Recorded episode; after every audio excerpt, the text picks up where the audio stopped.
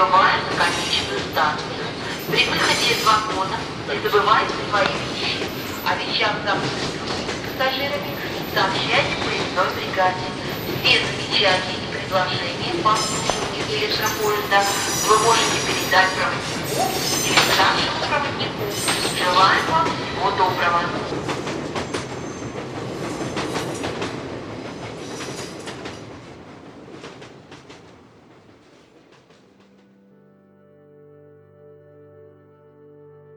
Здравствуйте, уважаемые слушатели, с вами снова станция «Конечная», подкаст для смертных. И сегодня я решил посвятить выпуск теме, по которой я вообще решил вести подкаст – это страх смерти. Откуда он возникает, какие формы он принимает, как развивается и самое главное, как от него избавиться. Страх смерти – это фундаментальная фобия, и человечество на протяжении всей своей истории пыталось так или иначе преодолеть его и придумывала для этого различные механизмы. И диапазон этих решений был довольно широк, от э, принятия всего окружающего мира как иллюзию, до низведения человека до обычного биологического объекта, который лишен всякой духовности и который подобен любому другому живому существу, которому суждено умереть по законам нашей природы. Итак, откуда берется страх смерти? Первая концепция, натуралистическая, Человек, как и любое живое существо, избегает смерти, потому что это прекращение его физич- физического существования, всех тех жизненных процессов, которые протекают в нем и благодаря которым он продолжает функционировать как живое существо. Это такой базовый уровень страха. Когда он возник, довольно сложно сказать. Я не говорю о, об инстинкте, который помогает нам избегать опасностей, я говорю именно об осознании смерти как таковой. Наверное, стоит говорить об осмысленности страха смерти, начиная со второго тысячелетия до нашей эры, когда личность наделяется определенной ценностью, когда человек больше не мыслил себя, свою душу как воплощение божественного и малую часть чего-то всеобъемлющего, чего-то очень большого, которая душа возвращается после смерти тела. Вот этот вот разрыв с традиционным представлением человека о себе как о продолжении своих предков, череды поколений, которые стоит за ним, а осознание уникальности своей личности влекло за собой страх утратить эту самую личность. Причин для страха смерти довольно много, их можно разделить на три группы. Первое – это ужас перед неизвестным и неопределенным – Второе – это нежелание расставаться со всем, что было дорого человеку при жизни, чего он достиг, э, с теми, кого он искренне любил и кому был сильно привязан. И третье – это отождествление себя со своим физическим телом и ужас перед возможностью потерять его. Вдобавок к этим причинам прибавляются еще несколько. Это экзистенциальный вакуум, то есть отсутствие цели в жизни. Внутреннее чувство человека подсказывает ему, что такая жизнь практически не отличается от смерти, когда нам не к чему стремиться и нечего желать.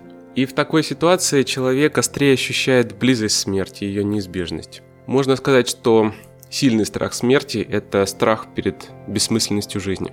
И в таком положении человек не воспринимает конечность своего существования, свою смертность, потому что череда фрагментов, из, которого, из которых состоит его жизнь, не предполагает завершения – и если человек с такими установками вдруг неожиданно сталкивается со смертью, с ее проявлениями, то это может привести к неврозу. Таким образом, человек не справляется с идеей собственной смерти без попытки осмыслить свою жизнь и выйти за какие-то рамки, за пределы и отыскать смысл своего существования. Еще одна веская причина страха смерти – это одиночество и социальная изоляция. В смерти многих людей пугает невозможность быть с другими – и потребность в обществе с другими людьми рассматривается как врожденная потребность человека. И, собственно, если человек лишается этой потребности, это может привести к психической патологии. Одиночество и социальная изоляция обостряют страх смерти. Этот страх начинает активнее напоминать о себе, потому что одиночество лишает нас чувства связи с жизнью через других людей. И оно также символически приближает нас к смерти – он выражается в одержимости собой, своими чувствами, проблемами, конфликтами, а также в неспособности слушать и понимать другого, проявлять искренний интерес к чужой жизни и к чувствам других людей. Далее к страху смерти ведет еще и непроработанный опыт столкновения со смертью. То есть человек, который может быть эмоционально незрелый или наоборот проживший долгую жизнь, внезапно сталкивается с потерей и утратой, к которой он не был готов. Эта утрата влияет на его восприятие жизни и, естественно, на восприятие смерти. Страх смерти также может быть вызван некоторой однобокостью современного общества, ну то есть теми акцентами, которые общество расставляет при развитии личности. Человек в наше время должен быть успешен, у него должны быть высокие стандарты по отношению к себе и окружающим, он постоянно должен поддерживать порядок как у себя э, в голове, в своих мыслях, так и вокруг себя – и у него возникает навязчивое желание контролировать практически все и вся. Вот эти вот обсессивно-компульсивные черты личности поощряются современным обществом, и человек может добиться определенного успеха в своей карьере, в бизнесе, в жизни даже целиком, если он следует именно вот таким вот неписанным законам современного социума. А смерть, как неконтролируемое явление, совершенно независимое от наших желаний и планов – постоянно нарушает вот эту сложившуюся у нас в голове картинку мира и тем самым постоянно вмешивается и нарушает своим появлением все наши ожидания. Последняя не совсем очевидная причина, но на мой взгляд она довольно важная. Это направленность современной культуры. Человек всю свою сознательную и даже бессознательную жизнь видит вокруг себя образы смерти других. И он у него нет времени для того, чтобы задуматься над тем, что с ним может произойти то же самое. Как только он начинает задумываться над этим, он сразу гонит такие мысли прочь. Но так или иначе культура навязывает ему эти образы смерти очень настойчиво. Смерть для любого другого, но не для меня. И это в сочетании с э, перфекционизмом, о котором я уже говорил, и с самовлюбленностью современного человека – которая всячески поощряется и обслуживается современной культурой, создает такую вот гремучую смесь, в которой смерти нет места совсем. Есть только личность и пространство вокруг нее. Но представить, что эта личность и пространство вокруг нее могут исчезнуть неожиданно, может быть даже сегодня, совершенно невозможно. К тому же исключительность, уникальность каждой личности не подразумевает ее конечности в современном социуме. Я приведу несколько примеров поощряемости страха смерти со стороны культуры. Вот простой пример из соцсетей. В Инстаграме, например, как известно, есть целый список официально запрещенных хэштегов. Этот список можно найти на официальной странице поддержки Инстаграм. Ставить такие хэштеги можно, но с определенными последствиями для вашего профиля и самих фото. По таким тегам вы увидите или только последние 30 загруженных изображений, или вообще увидите пустую страницу поиска. Теги могут быть или оскорбительными, или слишком популярными. Например, тег woman может э, выдать вам миллионы фотографий. Естественно, э, такой тег бесполезен. Тег death не запрещен. Изображение с таким тегом, скорее всего, не будет показано в ленте у ваших подписчиков, и также будет понижен приоритет показа других ваших фотографий в ленте. Фото нанесения телесных повреждений самому себе, так скажем образно, да, даже при пересылке в личных сообщениях замыливаются. Это произошло после инцидента с Молли Рассел, 14-летней школьницей из Великобритании, которая покончила с собой. И после ее самоубийства производили анализ ее интересов в сети. Выяснилось, что она активно пользовалась Инстаграмом, и то, что предлагал ей Инстаграм – основываясь на ее интересах, было довольно угнетающим зрелищем. Это были профили, фотографии, посвященные одиночеству, самоубийству. Подписчики ее, ее родители, а также аудитория Инстаграма обвинила сеть в том, что частично Инстаграм виновен в самоубийстве этой девочки. Так вот, вы не заинтересованы в том, чтобы постить контент с таким тегом или изображениями, то есть формируется ваше социально приемлемое поведение – и можно только догадываться, какие изменения происходят в восприятии человека, проводящего много времени в Инстаграме, когда он не может делиться определенными образами, и они отсутствуют в потоке информации, которую он поглощает. Судя по самоцензуре пользователя в Инстаграме принято жаловаться на недопустимые с точки зрения сообщества изображения. неприемлемым у нас считается все больше и больше, такие изменения восприятия происходят. Вот такой дополнительный фильтр реальности, который создает администрация отдельного ресурса. Очень популярного, кстати, от которого зависит жизни, в котором проводят свои жизни огромное количество людей. Нежелательные с точки зрения администрации соцсети образы не просто вытесняются из поля зрения пользователей, им в буквальном смысле закрывают на них глаза. Это только начало долгого развития технологий, когда фильтры будут накладываться на изображение объектов в дополненной реальности в режиме реального времени. Ну, про это уже есть серия «Черного зеркала», это уже миметичная фраза. Можете посмотреть, действительно есть серия «Черного зеркала», когда девочку лишили доступа к стрессовым для нее образом в реальной жизни. Второй пример – это абстрактность смерти как элемент ужасного. Неожиданная, непредсказуемая и неизбежная смерть – это главный враг и главный злодей в франшизе «Пункт назначения». Группа людей знает, что, скорее всего, каждый из них умрет. Когда это произойдет и каким образом, скорее всего, самым кровавым и зрелищным, неизвестно. Они пытаются избежать смерти всеми способами, но она их, естественно, настигает, от нее невозможно ни скрыться, ни убежать. Вот такой уровень невротизированности общества, уровень психопатологии, который возникает на почве страха смерти, демонстрирует, на мой взгляд, неэффективность или неразвитость механизмов преодоления страха смерти.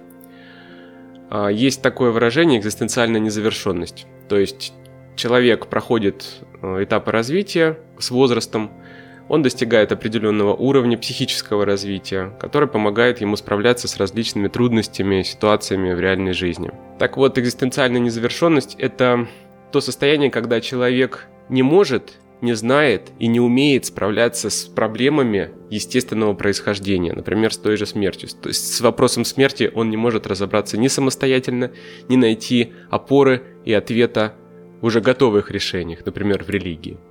Мне кажется, это абсолютно новое уникальное явление в истории всего человечества, когда огромная масса людей боится неизбежности и боится собственной природы. Эти трудности хорошо описаны в пентаде, э, в знаменитой пентаде Элизабет Кюблер-Росс, стадия отрицания, стадия гнева, стадия торга, стадия депрессии, стадия принятия смерти.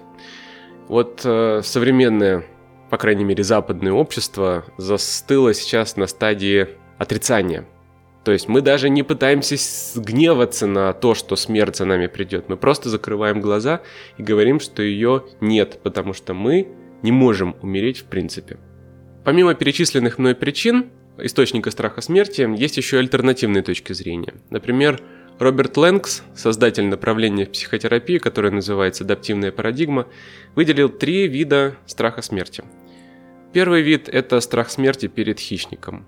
Древнейшая форма страха, которую мы наследовали ну, чуть ли не от простейших. Да? Это опасение быть поврежденным или убитым другими. Второй вид – страх смерти хищника. Когда субъект причиняет вред другому, испытывает подсознательную вину за это, и именно эта вина вызывает страх. И третий вид, самый сложный, сильнейший вид страха – это экзистенциальный страх смерти. Он происходит из нашего знания о конечности жизни, способности предвидеть ход вещей, а также из понятия индивидуальности личности, из концепции «я» и другие. Передатчиком такого вида страха является язык, потому что именно с помощью его мы можем поведать другому человеку, следующему человеку, в следующем поколении, что он тоже конечен, что смерть придет и за ним – Интересно отметить также, что страх смерти проявляется в разном возрасте по-разному, с разной силой, в разном виде. От 20 до 40 лет человек начинает испытывать страх смерти. Он не является подавляющей фобией, но все-таки человек его осознает. В возрасте от 40 до 64 лет этот страх является главным, он постоянно нарастает. И, как ни удивительно, после 64 лет он начинает снижаться – человек или примиряется с неизбежностью, или завершает многие важные дела, которые он хотел сделать в этой жизни, поэтому ожидает конца совершенно уже без всякой опаски. Это, кстати, контрастирует с представлением о том, что все пожилые боятся смерти. В молодости нам кажется, что Старость, когда ты слаб физически, духовно и ментально, это то время, когда страх смерти поглощает тебя целиком. Но, как показывают исследования, это не так. Но есть одно психическое явление, которое следует отличать от страха смерти. Оно называется эллипсизм. Это чувство испытывают в основном пожилые люди, но также иногда оно навещает и молодых. Человек прожил свою жизнь правильно или не очень. Он задумывается о будущем, которое он может не увидеть. Он может не увидеть своих внуков, как они вырастут, как у них сложится жизнь. Он начинает жалеть, что в своей жизни он не сделал каких-то вещей или не увидел всего того разнообразия этого прекрасного мира, который вокруг нас, не побывал во многих странах, не испытал каких-то чувственных ощущений. И, возможно, у него даже есть для этого желание, но нет уже никаких физических сил. Вот этот комплекс эмоций и переживаний называется эллипсизм. Молодежь в определенные периоды жизни испытывают те же самые эмоции. Впервые они возникают после окончания детства, подросткового возраста. После появления детей возникает страх за будущее, за свое будущее, за будущее ребенка, которое мы можем не увидеть по разным причинам, из-за несчастного случая или болезни. Эти эмоции не очень полезны для психологического состояния. Эллипсизма не стоит пугаться, акцентироваться на нем тоже не стоит – это чувство нужно переживать и отпускать. У всех бывают такие периоды в жизни, когда кажется, что что-то не складывается, что-то идет не так, или даже все идет не так, хотя это очень иллюзорная точка зрения. Все идти не так не может. Это только наше восприятие того, что происходит вокруг. А для молодых это сигнал о том, что в их жизни что-то идет неправильно, и нужно стремиться к лучшему. Для пожилых это сигнал о том, что нужно немного перестроить свой взгляд на окружающий мир, как это, ну, насколько это возможно уже в этом возрасте, довольно сложно из-за того, что психика теряет свою пластичность. А, нужно жить одним днем, нужно радоваться каждому дню, нужно обращать внимание на те вещи, которые вас веселят, радуют, дают вам силы для того, чтобы продолжать жить. Так вот, я уже сказал, страх смерти в разном возрасте воспринимается, выражается по-разному. Выпуски про разговор с детьми о смерти, я упомянул о том, что дети воспринимают иногда смерть адекватнее, чем некоторые взрослые. Им помогает в этом юмор. В отличие от взрослых, они могут говорить о смерти без обиняков, откровенно обсуждать ее, также откровенно высмеивать. Им это удается, потому что у них нет, у большинства детей нет личного опыта столкновения со смертью, поэтому для них это чистая абстракция. Взрослые теряют такое отношение с возрастом, во многих культурах, по крайней мере в англоязычной, немецкоязычной и в России, у детей есть традиция страшных стишков и песен. У нас это стихи-страшилки. В Великобритании и Америке это уже классическая песенка «Ring a Ring a Roses». Вы наверняка слышали ее в американских фильмах, вот так она звучит –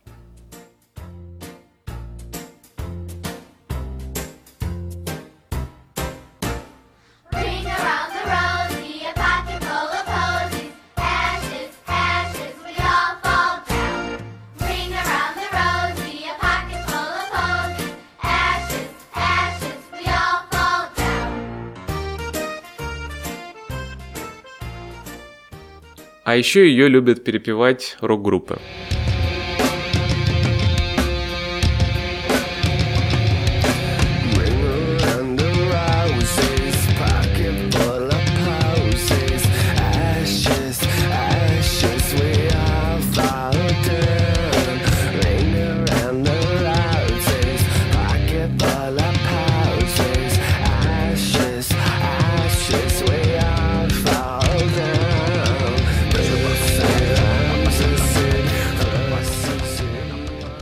Впервые литературно она была зафиксирована в 1881 году э, в издании о детском фольклоре. И есть предположение, что оно как минимум на 100 лет старше, чем это издание. Ее текст уходит корнями во времена Великой Чумы в Лондоне, то есть она действительно очень старая. Roses – это сыпь, которая характерна для заболевших чумой. Posies – это пуки целебных трав и такие вот э, кошелечки с травами, кисеты с травами, которые люди носили для того, чтобы отпугивать эманации болезни. И если эту песню читать именно сознанием этих слов, то она приобретает несколько зловещий вид. Но эта теория, как утверждают фольклористы, не соответствует действительности, потому что сам текст песни мог изменяться, и, скорее всего, он был изменен, и первоначальная версия до нас не дошла. Вторая не менее популярная песня «The Hearse Song» – катафалочная песенка. Ее пели после Первой мировой войны, пели детки. Это максимально натуралистичное изображение того, что происходит с телом после похорон. Оно наполнено черным юмором, иронией. Причем сочинить такое могли только дети – Действительно, вот дети могут э, смеяться над смертью очень зло, очень подробно описывая все гадости, которые, по их представлению, все это несет с собой.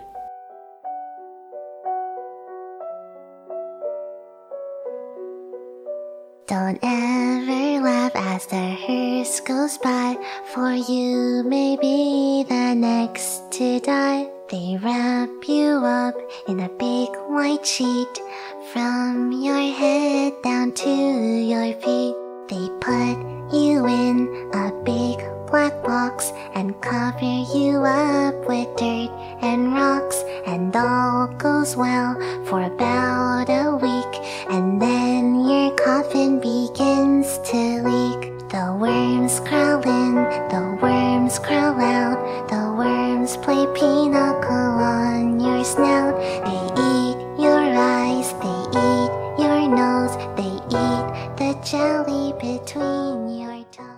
Также существует огромное количество перепевок от кантри до хоррор-панка и нойза. Ну и если мы всесторонне рассматриваем страх смерти, то нельзя не упомянуть о нем как о психическом расстройстве. Практически любой страх может достичь того уровня, когда он полностью завладевает человеком и подчиняет себе его поведение. Давайте начнем с того, что с точки зрения психиатрии считается нормой. Здравомыслящая личность не фиксируется и не пребывает постоянно под воздействием раздумий о смерти. Человек преодолевает эту тревогу с помощью рассуждений о достижениях современной медицины, например, которая ему поможет в случае чего справиться с какими-то а, болезнями или предсмертным состоянием, или он полагается на религиозные практики. Люди с нормальной психикой понимают, что факт неминуемой смерти неизбежен, они живут настоящим, находят смысл существования в своей деятельности или в самом процессе жизни и стараются оставить какой-то материальный или нематериальный след пребывания в этом мире. Кстати, ваши потомки – это тоже очень важный след и вклад в развитие человечества.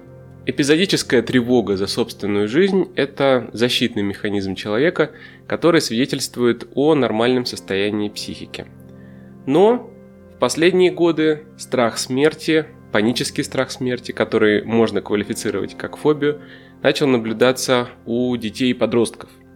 То есть компенсаторные механизмы, которые характерны для этого возраста, перестают работать или вообще не формируются. Так вот, чем отличается патология от нормы? Патологический страх смерти заключается в том, что страдающий тонатофобией боится постоянно, без источника опасности для существования – и здесь главный фактор – это предвкушение факта собственной смерти. И больной конкретно не знает, что провоцирует и является объектом этой постоянной тревоги. Некоторых пугает неизвестность. Другие боятся мучительного процесса умирания. Им кажется, что их смерть обязательно будет мучительной. Однозначные причины возникновения и механизм развития тонатофобии пока не установлены, и помимо версии о генетической предрасположенности человека к тонатофобии, наследственности, психиатры выдвигают еще несколько базовых, но малоизученных теорий о происхождении страха смерти. Первая версия. А, пусковая кнопка для развития страха – это личный опыт, соприкосновение со смертью. Особенно неожиданной смертью близкого, любимого человека. И идея поиска значения смерти запущена. Этого факта достаточно для того, чтобы личность стала мучительно искать ответы на вопрос, что есть смерть. Трагедия и скорбь пробуждают человека от спячки, то есть от обычного состояния человеческого, когда он редко задумывается о смерти, он начинает чувствовать и сопереживать, но сопереживать слишком остро, слишком болезненно. И утрата близких оставляет после себя способ протеста против смерти. Я должен остаться живым во что бы то ни стало. Постоянно опасаясь смерти при этом, бессознательно. Вторая версия – так называемая гипнотизация смертью. Под воздействием негативной информации из разных источников э, индивид э, начинает изменять свое поведение, у него закрепляется яркий образ смерти, прекращения жизни. И человек взваливает на себя вот эту вот непосильную ношу постоянного размышления о смерти, раздумывая о том, как и когда ему суждено умереть. Это не очень популярная версия, но все-таки она существует. Третья версия. Психологи объясняют душевный кризис личности постоянным процессом развития человека. Это или деградация, или прогресс. Когда индивид осознает себя, познает себя, задается философскими вопросами, которые не касаются непосредственно его ежедневной жизни, он пытается дать определение, разобраться с определенными экзистенциальными вопросами. То есть, для чего смерть нужна? Почему э, смерть существует в этом мире? Каков смысл моей собственной жизни? И в результате возникает так называемая экзистенциальная тревога. То есть, мыслях человека начинают преобладать э, идеи угрожающего небытия. Он постоянно находится под угрозой прекращения собственного существования. Четвертая версия. Симптоматика патологического страха смерти может проявляться в любом возрасте. Но психологи уже заметили, что самое большое количество заболеваний тонатофобией приходится на возраст от 35 до 50 лет. К этому возрасту у человека заканчивается кризис среднего возраста.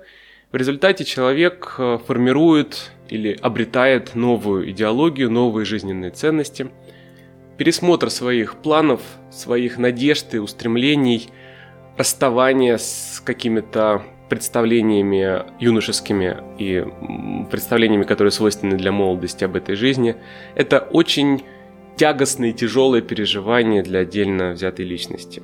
Длительное пребывание вот в этом периоде, в затянувшемся периоде, довольно стрессорно для любого человека, и это идеальная почва для развития патологической тревоги. Пятая версия носит чисто религиозный характер. Верующие считают, что владеют точной информацией о том, что их ждет после окончания земной жизни. И они боятся возможного наказания за грехи. Лечение такой категории пациентов довольно сложно. Врачу зачастую приходится выступать э, своего рода конкурентом, более авторитетному для больного мнению, мнению духовного лидера или мнению целой религии. Шестая версия. Тонатофобия часто берет начало в другом расстройстве – паническом страхе перед неизвестностью. И патологическая боязнь всего нового, непонятного, не поддающегося пониманию часто присутствует у любознательных людей, хорошо образованных, интеллектуальных. И последняя версия. Большинство педантичных, хорошо организованных людей стараются держать под контролем все, что происходит в их жизни – и они понимают, что контролировать и влиять на биологические процессы, например, на болезнь и, естественно, на смерть невозможно. Поэтому э, нередко желание контролировать все аспекты жизни принимает такой вот акцентированный характер, со временем превращается в обсессивно-компульсивное расстройство. Больные, во-первых, стараются всячески отодвинуть время наступления смерти, и, во-вторых, они очень следят за признаками например, за признаками старения. Они усиленно следят за собой, за своим здоровьем, за состоянием внешности, и это со временем превращается тоже э, в отдельную манию. Тонатофобы также часто страдают от сопутствующих расстройств, которые некоторые психиатры относят к разновидностям страха смерти. Вторичными фобиями могут уступать боязнь покойников, страх надгробия, иных символов смерти. Мы об этом поговорим отдельно. Итак, симптомы тонатофобии какие известны? У пациентов отсутствует понятие абстрактной смерти. Смерть для тонатофоба всегда очень конкретна. Он ее себе живо представляет и постоянно избегает тех ситуаций, в которых э, именно этот вид смерти может произойти. Ну, например, тонатофоб может панически бояться полетов на самолетах, потому что он точно уверен, что он умрет э, при падении самолета или при поездке на автомобиле. Естественно, это очень сильно влияет на качество жизни и на то, как именно он живет. Если человек уверен, что он умрет от онкологического заболевания, он будет постоянно обследоваться. При любом подозрении на возникновение онкологии он будет проводить все возможные анализы несколько раз. И, конечно же, это опять же превращается в обсессивно-компульсивное расстройство.